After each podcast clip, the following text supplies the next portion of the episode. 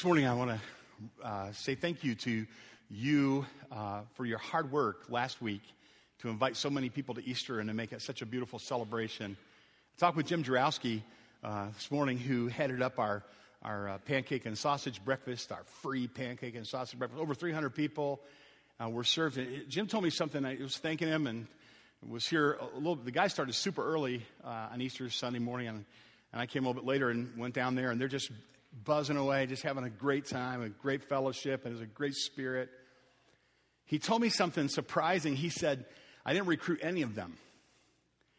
He didn't have to call anybody. Am I right about this? Yeah. They all called him.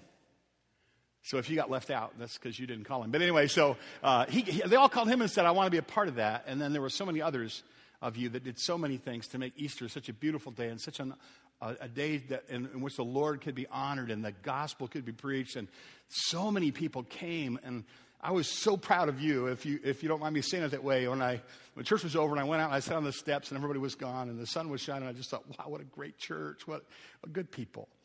That you work so hard to invite people. And I know how hard it is. Sometimes you invite people and they don't come, right? That's just the way it works. But the Lord saw your efforts. And it's the Lord who has to empower these things for, you know, to, to change people's lives.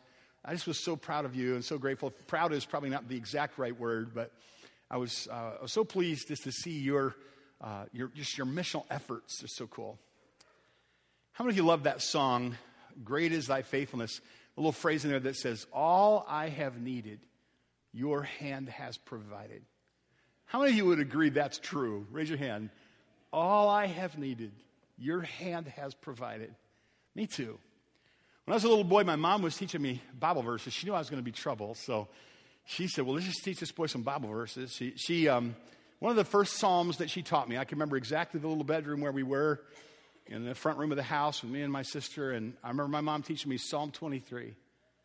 And a beautiful language of the King James Bible is a little hard for a little boy to understand, though. Uh, remember the part in there that says, The Lord is my shepherd. What's next? I shall not want. When you're a little boy, you think, well, why wouldn't I want him? Everything I heard about him is good. Why don't I want him? I didn't understand that. I tried to explain it to my mom. I'm not sure she understood my misunderstanding, but what it means, and it's, it's, it's paraphrased in the Living Bible like this it says, The Lord is my shepherd. I have everything I need. Isn't that good?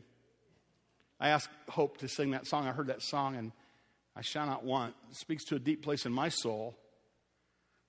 Because I have Jesus, I have everything I need.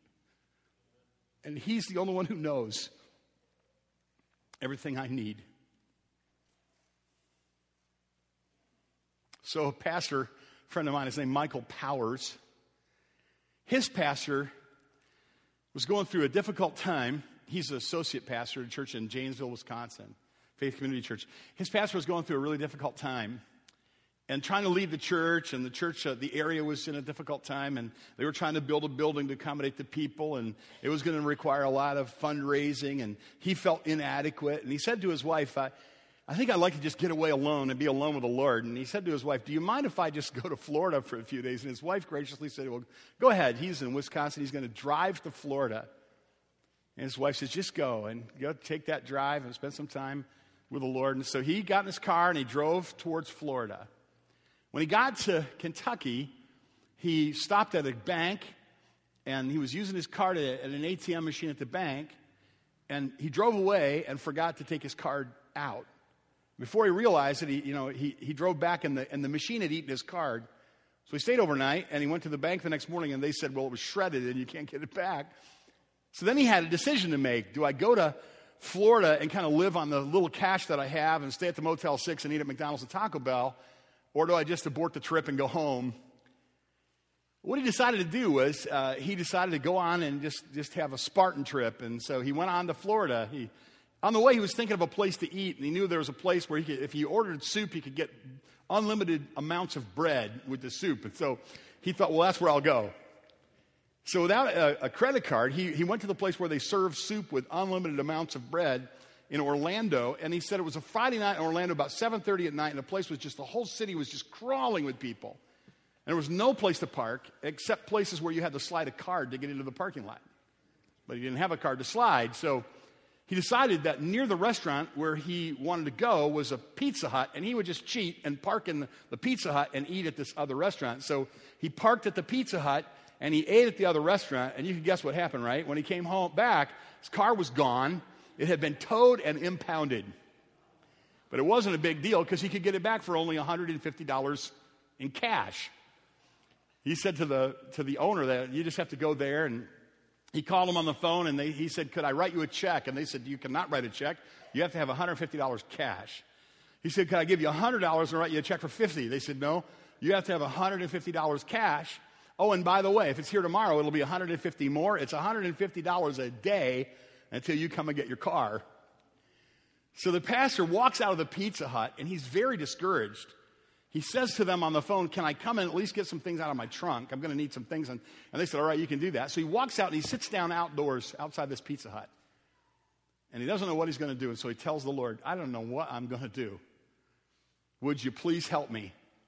He realizes uh, after his little short prayer that he's going to have to have a taxi ride to the impound lot. And he says in, in Orlando, Florida, there are literally 11,000 taxi companies. There are thousands and thousands of people use the taxis down there a lot. Thousands and thousands of taxis, and most of them on a Friday night at 7:30 are full of people. It's hard to hail a taxi and get an empty taxi and go where you want to go. But he prays this little prayer and he steps out to the curb and he raises his hand, and the first taxi stops and picks him up, and it's empty.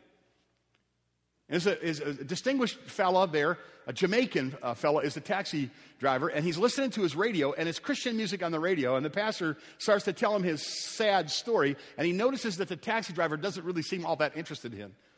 But then he says, you know, he's a pastor, and he's from Wisconsin, and the guy kind of stops and looks over his shoulder, and he says, are, are you, is your name Jeff? Let me double check the pastor's name. Yeah, Jeff Williams. He says, is your name Jeff? He goes, yeah. He goes, you're from a faith community church in Janesville? He goes, Yes. He goes, I can't wait to tell my wife that I gave you a ride tonight. Now, this guy's not a pastor of a huge church, not famous at all. He says, Well, do you know me? Have you ever been to Wisconsin? And he says, No, but my wife is going to be so excited to know that I gave you a ride tonight. And he says, Well, why? How, does your wife, has she been to Wisconsin? Does she know me? He goes, Well, no, not really, but my wife one day, well, you know, we're Christians, my wife is a Christian, and she was just surfing the net one day, and she stumbled on your church by accident. And she listened to one of your messages, and it was really good, and she liked it. So she listened again and two or three more times, and then she said to me, We should listen to this guy. And so we listen to you every week. When they got to the impound lot, the, the taxi driver parks the car. He gets out, he takes out his own wallet, takes out $150 cash, pays for the pastor's car. And the pastor says, Let me write you a check. And the taxi driver says, There's no way I'm going to let, let you write me a check. I don't want you to steal my blessing. Well, you know me. I, I heard that story. I, you, I knew I would have to tell you right away. Because this is the God I serve. And this is the God you serve. He knows what you need. Uh, it's not always going to be taxis. There's lots of things we need that's a lot more important than food and clothing and stuff even in this life. You know, this life is spiraling toward the end. You can tell that just by looking around. And the greatest needs that we're going to have are are those needs that are going to surface in the end of our life or the end of the world. And that really is a, is a powerful uh, introduction for us to understand what it says in Revelation chapter 15. Because Revelation chapter 15 is, a, is one of those passages of Scripture, it's just before God is going to show the judgments that He is going to send to the earth during the Great Tribulation. And we know that there are you know, three sets of seven judgments, and they're called, the first are called the seal judgments because they pour out on the earth when the, the scroll is unsealed one at a time in heaven, and then things happen on earth. So every time you have judgments, the way the book of Revelation is written, every time you have judgments that are falling on the earth, you have a scene first in heaven that describes that these judgments are actually coming from God. And it's a very orderly interesting symbol laden book. The first seven of these judgments that fall on the earth happen when the seals are unsealed in heaven. And then you have the next set of seven judgments that happen when trumpets are blown by angels in heaven.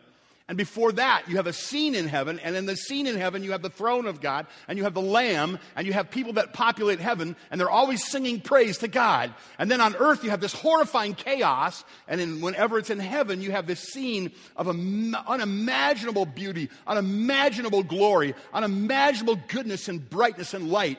And that's really the best way to understand the book of the Revelation is in heaven, God is on his throne and everyone is worshiping the Lamb and everything is right and true and powerful and beautiful and orderly. But on earth, where men have rebelled against God, there's always chaos. And you have it right there. When you get to Revelation 19, it's going to take us a few weeks to get there.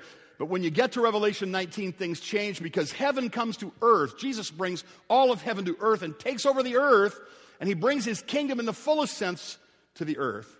You know, when we sing this song, Build Your Kingdom Here, we realize that there's only one sense in which that we're in the kingdom of God now. Wherever Jesus reigns is, in a sense, spiritually his kingdom, and we're building that kingdom. But when he comes in terrible glory and power, and at the end of the tribulation, he will establish a 1,000 year reign of Christ, which is a literal Jewish kingdom, and he will sit on the throne on the earth. And then after that, there will be the eternal state, which is the eternal kingdom of God.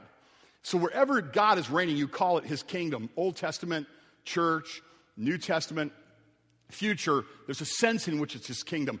There's only there's this literal 1,000 year reign, and there's this ultimate reign of Christ, which is his kingdom. And that's why when we sing about the kingdom of God, we're just talking about his rule, his reign, his rightness. And you can welcome the kingdom of God in your life, in your family, in your marriage. God, the benevolent king, who's the ultimate ruler of everything, can rule your life. Wouldn't that be good? That's what it's supposed to be like. And if you look around, you notice the people that are doing that, to the degree that they're doing that and allowing the king to rule their life, they have the same troubles that you and I have, right? We all go through the same troubles, but it's a completely different thing because, like, we're living in a, with a completely different view of the world. So now, when you get here, you're going to have seven more judgments, and they're the end judgments that are going to come upon the earth in a, in a, in a quick staccato of judgment, one right after another, quickly. They're, they're talked about there in chapter 16, but again, you have a scene of the throne room of heaven first. And in the eight verses of Revelation 15, we get to look into that throne room one more time before these horrifying judgments are poured out on the earth. And you get to see the throne of God, and guess what? There are singers. It's a beautiful thing. So let's take our Bibles and look at Revelation 15. We'll read verses 1 through 8, the whole chapter here, and then we'll explain it and apply it. Then I saw another sign in heaven, great and marvelous, seven angels having the seven last plagues. For in them the wrath of God is complete. And I saw something like a sea of glass mingled with fire. And those who have the victory over the beast, over his image, and over his mark, and over the number of his name, standing on the sea of glass, having harps from God, harps of God. And they sing the song of Moses, the servant of God, and the song of the Lamb saying, Great and marvelous are your works, Lord God Almighty. Just and true are your ways, O King of the saints. Who shall not fear you, O Lord, and glorify your name? For you alone are holy. All the nations shall come and worship before you, for your judgments have been manifested. And after these things I looked, and behold, the temple of the tabernacle of the testimony in heaven was open, and out of the temple came the seven angels, having the seven last plagues, clothed in pure bright linen, having their chests girded with golden bands. Then one of the four living creatures gave to the seven angels seven golden bowls full of the wrath of God who lives forever and ever and the temple was filled with the smoke from the glory of God and from his power, and no one was able to enter the temple till the seven plagues of the seven angels were completed. And then I heard a loud voice from the temple saying to the seven angels, Go pour out the bowls of wrath of God on the earth.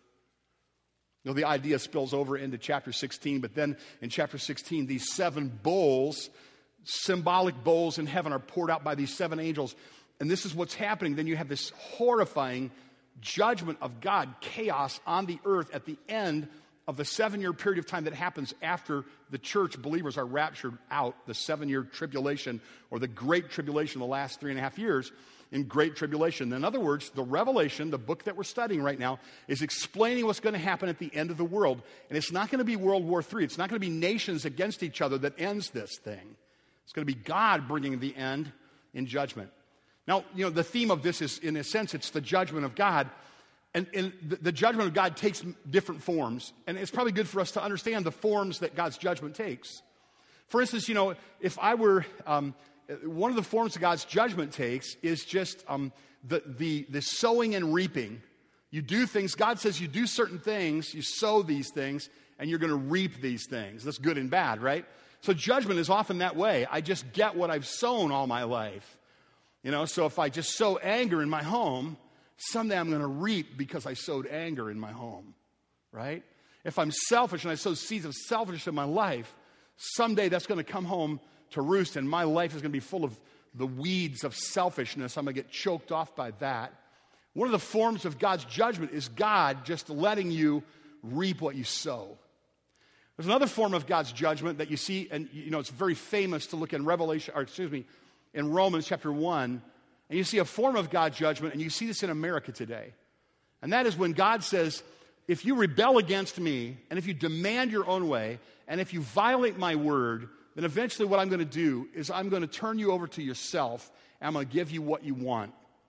This is one of the most horrifying and one of the darkest judgments that any of us could ever suffer is just to be turned over to ourselves I really believe in America today, the best way you can explain the chaos that you see in America today is simply to say God is giving America what America has demanded. America has collectively demanded freedom from God. America has collectively demanded a godless system of government, a godless system of education, a godless system of governance. And God is stepping back and saying, okay, let me show you what this looks like when I step out. And He steps out in terms of His blessing and His favor. And the only thing that's keeping it from being a horrifying chaos and even worse is the presence of millions of genuine Christians and the Holy Spirit that lives within them. But then there is a full and final, it's what theologians would call eschatological judgment. Eschatological means, eschatology means doctrine of last things. Eschatological judgment means the judgment that comes at the end. So, so this is what we're talking about now. Revelation, uh, in, in this section in particular, verses uh, chapters 6 through 19, are describing the end judgment of God. This is the direct judgment of God. You don't see that right now so much. What you see is people reaping and sowing, reaping what they sow. What you see now is people being turned over to themselves, nations and churches being turned over to themselves. But what we're going to see in that day at the end isn't just chaos on earth, but it's God acting from heaven in justice and in righteous judgment against men who have not only rebelled against God, but have persecuted his saints. And always, this judgment is, it always references in heaven the cry of the saints in heaven, the martyred tribulation saints that have overcome. That's the Nike word in the Greek, if you remember. They're the ones who, with Christ the overcomer, have overcome. And even though some of them have been martyred, they are victorious in their death and they're in the church triumphant in heaven. And they're always doing what? They're always doing worship and they're always singing. And somebody sometimes says, well, you know, don't tell me that I'm going to be playing a harp in heaven. How many of you ever heard that? Don't tell me I'm going to be playing a harp in heaven. I would just say, okay, I get that. If you're talking about dressing like a girl and playing a little harp, you know, and having peroxide hair, like I don't want to be a part of that either. You know, that doesn't sound, but I'm talking about the, the Bible says that this choir in heaven in Revelation 15, they're given harps by God. I'll just give you a little tip in life. If God gives you a harp, take it. All right? Just take it. You know, figure, you, you will figure it out then. But what's going to happen is, and, and, this isn't the only place in Revelation where it says they have harps. There are places where they said they have horns. There, there, are, there are places, obviously, where there's like a choir of 144,000. That's almost as exciting as getting married, isn't it? So, so, so for the major change of subjects, don't forget to come Saturday for the big wedding. You're all invited, right? And that's a big deal, right? That's a big deal. That's probably more exciting to Pastor Lounsmore than anything else he can think of right now Katy. But imagine a choir of 144,000 people. 144,000 redeemed, delivered people. Well, in Revelation 15, you've got a, a chorus that, you know, and they're, they're with, with harps and like many, many harps, and they're given by God, stringed instruments and various things. I saw another sign in heaven, great and marvelous. Well, yeah, it is. These seven angels with the seven last plagues that are in the bowls. And it says in verse 1 that the wrath of God is coming to its completion, or its telos, its, its fullness, its completion. It's just so God is finishing what he said he was going to do. He's, and this is on a sea of glass and fire. There's this sense of ominous beauty and judgment together. The throne of God is over a sea that looks like glass and fire. And these have had victory. And notice what it says they've had victory over. In verse 2, they've had victory over the beast, they've had victory over his image, they've had victory over his mark, They've had victory over the number of his name. They're standing on the sea of glass, and God has given them musical instruments to play. They sing two different songs. Isn't this interesting? What are the songs they sing? They, song, they sing the song of Moses. The song of Moses, a key player in the Old Testament and in the law, and the one who has the, uh, the song of deliverance from their enemies like Egypt. They're singing the song of deliverance. They are finally delivered from their enemies. They are finally delivered from their foes. They are absolutely and eternally victorious. And they're singing a song of Moses, a song of salvation, a song of deliverance. And what other song are they singing? This is so beautiful. They're singing the song of Moses, and when they tire of that, they sing the song of the Lamb. It's a song of deliverance, it's a song of redemption. If you get it, you always want to sing about it. If you think that singing the song of redemption in heaven is boring, it's just because you don't understand redemption deeply enough when you get fired up because you're born again and delivered from this world and you're redeemed by the blood of the Lamb and you know that you're a hell deserving sinner, deserve to go to hell and die and suffer forever, and Jesus, the righteous Lamb, comes and he delivers you and he forgives you of your sin and he gives you an eternal home, then you will sing and worship him whenever you get in his presence. And this is what's happening here. They're just singing. And here's the song Great, and this is like full of praise. Great and marvelous are your works, Lord God Almighty. Just and true are your ways, O King of the saints. Who shall not fear you, O Lord, and glorify your name? You alone are holy, and all the nations will come and worship before you, for your judgments have been manifested. This is the song that they're singing. So afterward, he looks, and what happens? They open up, the, the, the, the, heavens are opened up, and they see into the tabernacle or dwelling place of God. This is actually a technical reference to the Holy of Holies. So out of the holiest place of God, after the song is sung, so these judgments are going to come on the earth. The first John on Patmos has a vision of, the, of heaven, and he sees these victorious tribulation saints who are delivered, and they're singing and playing amazing instruments, and it's an incredible time of praise. And they're singing the song of deliverance, and they're singing the song of the Lamb, and then the vision is opened into the Holy of Holies. And look what happens. Now we're in verse 5. Out of the temple came the seven angels, having seven plagues, clothed with pure bright linen, having their chests girded with golden bands. And then one of the four living creatures gave to the seven angels seven golden bowls full of the wrath of God who lives forever. These four living creatures keep surfacing over and over again in the scenes of heaven, and they are probably powerful angels, and they're, they're, they're assigning to these seven angels the bowls of wrath. It's coming to the end, and God is going to pour out his final judgment. He's going to bring his judgment on earth during the tribulation to a completion, and he keeps giving people opportunity to repent. He keeps giving people warning and opportunity to repent. But the ones who refuse to repent will feel the full measure of God's wrath. But something unusual happens in verse 8. Notice it says, The temple is filled with smoke from the glory of God and from his power, and no one is able to enter the temple until the seven plagues of the seven angels were completed. Now, if you know your Old Testament and the readers or the listeners in the first century where John is having his probably pastors or leaders of the church read to each of these churches this vision, they would have been aware enough of the Old Testament that they would immediately have thought of a couple times in the Old Testament. They say, so, what, so the vision is this in heaven, they're going to open the Holy of Holies when the final judgment is poured out, and the glory of God is going to be manifested in physical presence of a cloud of glory that is going to be that you can't see through and they can't even go on and do what they're doing because of the thickness of this physical manifestation of glory. They would have re- been reminded of a couple times in the Old Testament. One is at the, chapter 40 of Exodus. At the end of Exodus, in chapter 40, there was uh, the people of God were, were led by Moses through God to build a tabernacle. And they did it, and if you read through the Old Testament, you know there's just all kinds of detail of the tabernacle in the Old Testament. It's almost like amazing detail. So God doesn't make Moses think this up himself. He just says to Moses, Here's what I want you to do. Get the people who are gifted to do this. It's like have this guy make the pancakes, have this guy make the sausage, have this guy do the greeting, have this guy play the organ or the guitar. No, no, no, not that guy. Don't have him sing. Have this guy sing. You know that. And that's what Moses does. He just gets different men and women, all of them give, and they give until they have enough. And then everybody who's gifted plugs into their place of service, and then they build the tabernacle. And when they built the tabernacle according to God's specifications, Moses goes around, and the Bible says he blesses them. You did good. That's what you were supposed to do. And then the Bible says, and this is in Exodus chapter 40, at the very end of Exodus, it says, And then the glory of the Lord filled the house.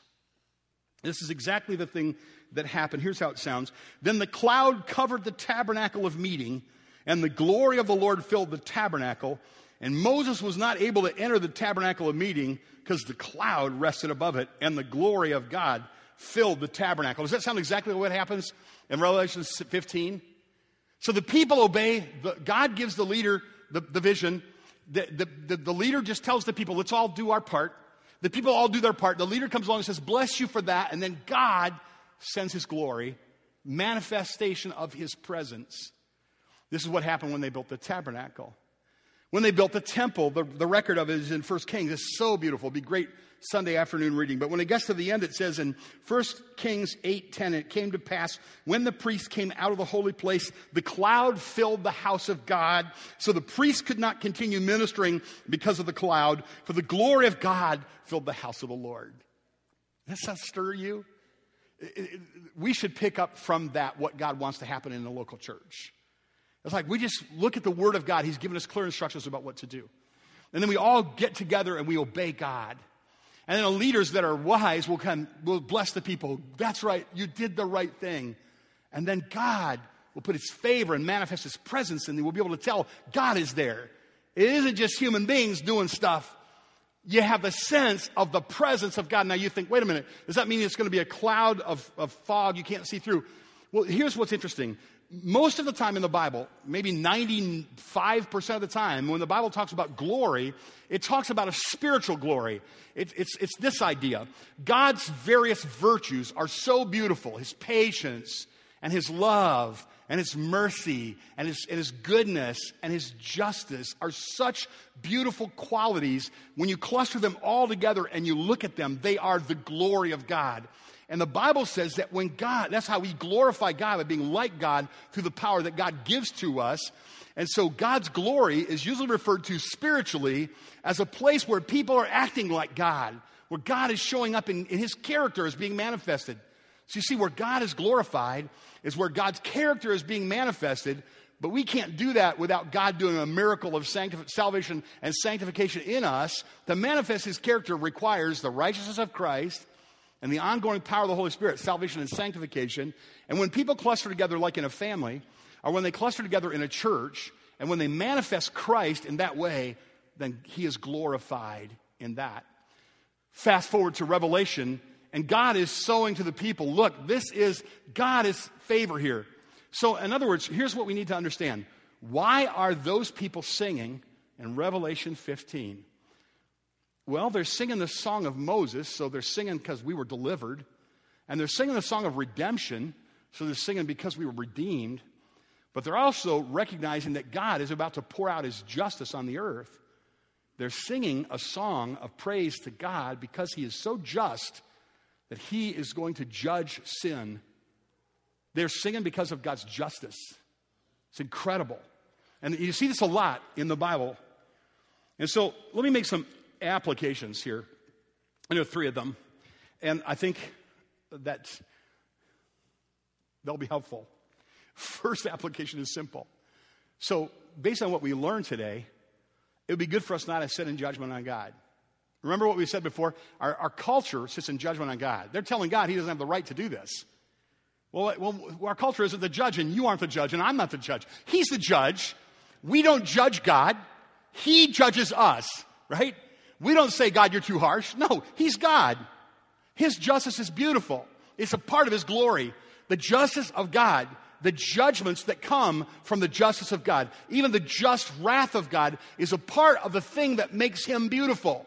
It'd be like, what if you had a husband or a dad that refused to protect you in the presence of some great danger? That would not be a good dad. Michael Landon, Pa, Pa on Little House on the Prairie, he would never behave in such a way, would he? No, he would be dangerous to the bad guys. He plays the violin at night and he quotes the scripture and he goes to church and he sings in church. But when the bad guys come to hurt little Laura, you know, he's going to be really dangerous. When they flirt with his wife, he's going to try to beat him up. I- have seen these things. Why is it you like that character? Well, he's incredibly handsome. That doesn't hurt anything. But the reason you like that character is because there's something inside you that says it's right to have a sense of justice and what's right. God is perfectly just, perfectly holy, perfectly right, and his wrath is perfectly measured and perfectly righteous. And our culture doesn't know that. They don't believe that. So they sit in judgment of God. Listen, when you get to Revelation 15, you don't see people apologizing for God's wrath. When you get to Revelation 15, you don't see people trying to explain away the wrath of God. What you get to Revelation 15, you have a choir with instruments like no one can really describe, singing about the justice of God and singing about the beauty of God's glory. And, and the glory of God fills the place when He's about to pour out His judgment. So, the first thing I would say in application is let's not judge God or be among those who judge God. Now, the second thing I would say is this don't, don't judge others. Don't judge others. Why? Not your job. Not your job yet. You know, it's not your job, not my job. Revelation, or sorry, Romans 14 talks about this very clearly. In, in the context of a local church, it, it says, don't judge your brother. You're not the final judge of your brother. This doesn't mean that we don't have, we know what's right and wrong and good and holy and just and pure. But having an attitude where we're passing judgment on others, a judgmental attitude, is inappropriate because we don't need to do what only God can do. Here's what it says in Romans 14:10. It says, verse uh, 9 says, For this end Christ died and rose and lived again, that he might be the Lord of both the dead and the living. Why do you judge your brother? Why do you show contempt for your brother? We shall all stand before the judgment seat of Christ. As it is written, I live, says the Lord, and every knee will bow to me, and every tongue will confess to God. So each of us shall give account of himself to God. Therefore, let us not judge one another anymore, but resolve this not to put a stumbling block or a cause of, to fall in another. Listen, the world that we're living in is really hard on people. Everybody who lives in this world gets beat up in this world. The world that we're living in is a fallen world, a sin cursed fallen world. So nobody lives and makes it through this world without having heartaches, hardships, difficulties, pressures, sins, lust, mistakes, failures. There are no exceptions. But there should be a place where it's not a, it's not a do gooder society where people come and they're, and they're given moral pep talks. There should be a place where people can come when they're broken. There should be a place where people can come when they're ashamed. There should be a place where people can come when they're struggling. There should be a place, there should be a people of God that gather to give, to give out the mercy of God when their hearts are broken and their lives are ravaged by, the, by sin of their own or somebody else. And these are not judgmental people. Nobody is attracted to a group of judgmental people. Nobody's attracted to a group of people that are telling them what their heart already condemns them for. What they need to see is people who have been to the cross and they make a place for them to kneel at the cross. People humbly kneeling in the dust at the foot of the cross, gathering and saying, Kneel with us here. You'll find mercy here from God's judgment, from the guilt that you have. On Wednesday night, not too long ago, we were talking about this and the importance of it. And we were studying 1 John chapter 2, verses 1 and 2. Here's what it says in 1 John 2, 1 and 2. My little children, the apostle, the great apostle who wrote this, the Revelation says, My little children, I write these things to you so that you will not sin. He says, Please don't sin. Then immediately afterward, he says this But if you sin, we have an advocate with the Father, Jesus Christ, the righteous one. And he is the propitiation for our sins, and not for our sins only, but for the sins of the whole world. So here's a picture that he's painting. There's a judge in heaven and He's not you. He's God. He's a perfect, righteous judge. So when you sin against God and you confess your sin, it's like you go before the judge and you are the guilty one. And there's a voice that's crying out for your, for your capital punishment. He is the accuser of the brethren. He's saying, She deserves the death penalty.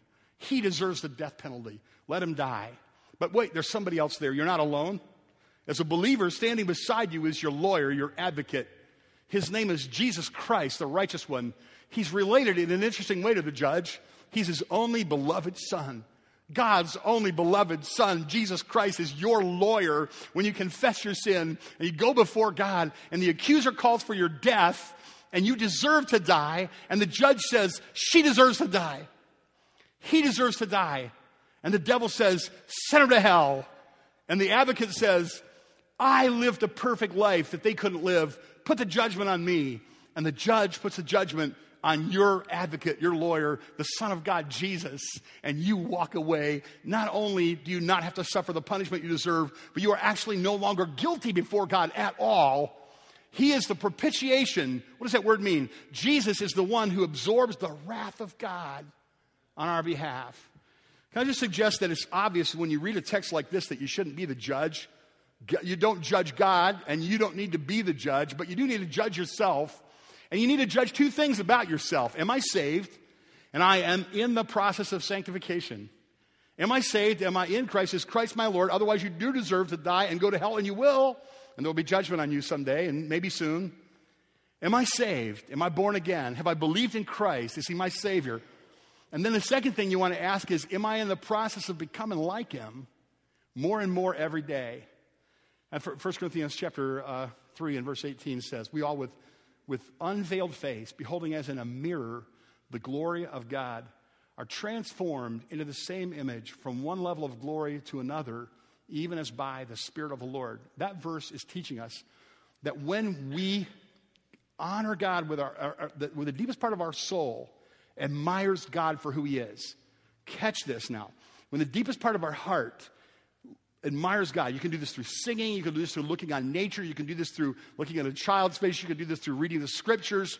But when you admire the various, the cluster of beautiful things about God, which are called His glory, when the deepest part of you admires God for who He is, when you, in the deepest part of you, honor God for who He is, then it has a transforming effect on you. This is called sanctification. And you progressively sin less. You're less lustful. You're less angry. You're less selfish. You're less dishonest, right? You're less angry.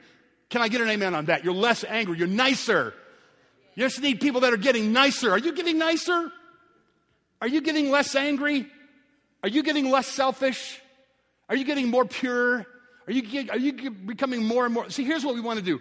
We want to go to church. We want to look around at other people and we want to look better than them and we want to kind of pass judgment on them and we kind of want to prayer request them. And what the world really needs is not people that are good at passing judgment on other people. You're joining the accuser of the brethren when you're on that team. What you need to be is on the side of the advocate. Like, I'm on the lawyer's team. I'm on Jesus' team. I'm here to tell people that they can be set free. I'm here to show people that I was set free. I'm here to tell people that the power of God can be in your life to change the darkest part about you. And there's going to be a time someday when all that is gone from your life and you totally live forever in bliss in the presence of God and His angels and the saints for millions and millions of years, and you have compensation for any pain that you ever suffered because you live for the Lord. That's our job to tell people that, not to condemn them. Because we don't judge Him and we don't judge each other, we, we judge ourselves. and that's plenty of work, friends. Am I right? It's plenty of work. Because the Lord is my shepherd, I have everything that I need, and I shall not want. I have salvation through the righteousness of Christ. I have grown, I'm growing in holiness through the power of the Holy Spirit. And incidentally, sometimes when I need a taxi, He can send one. And when I'm sad, He can make me happy.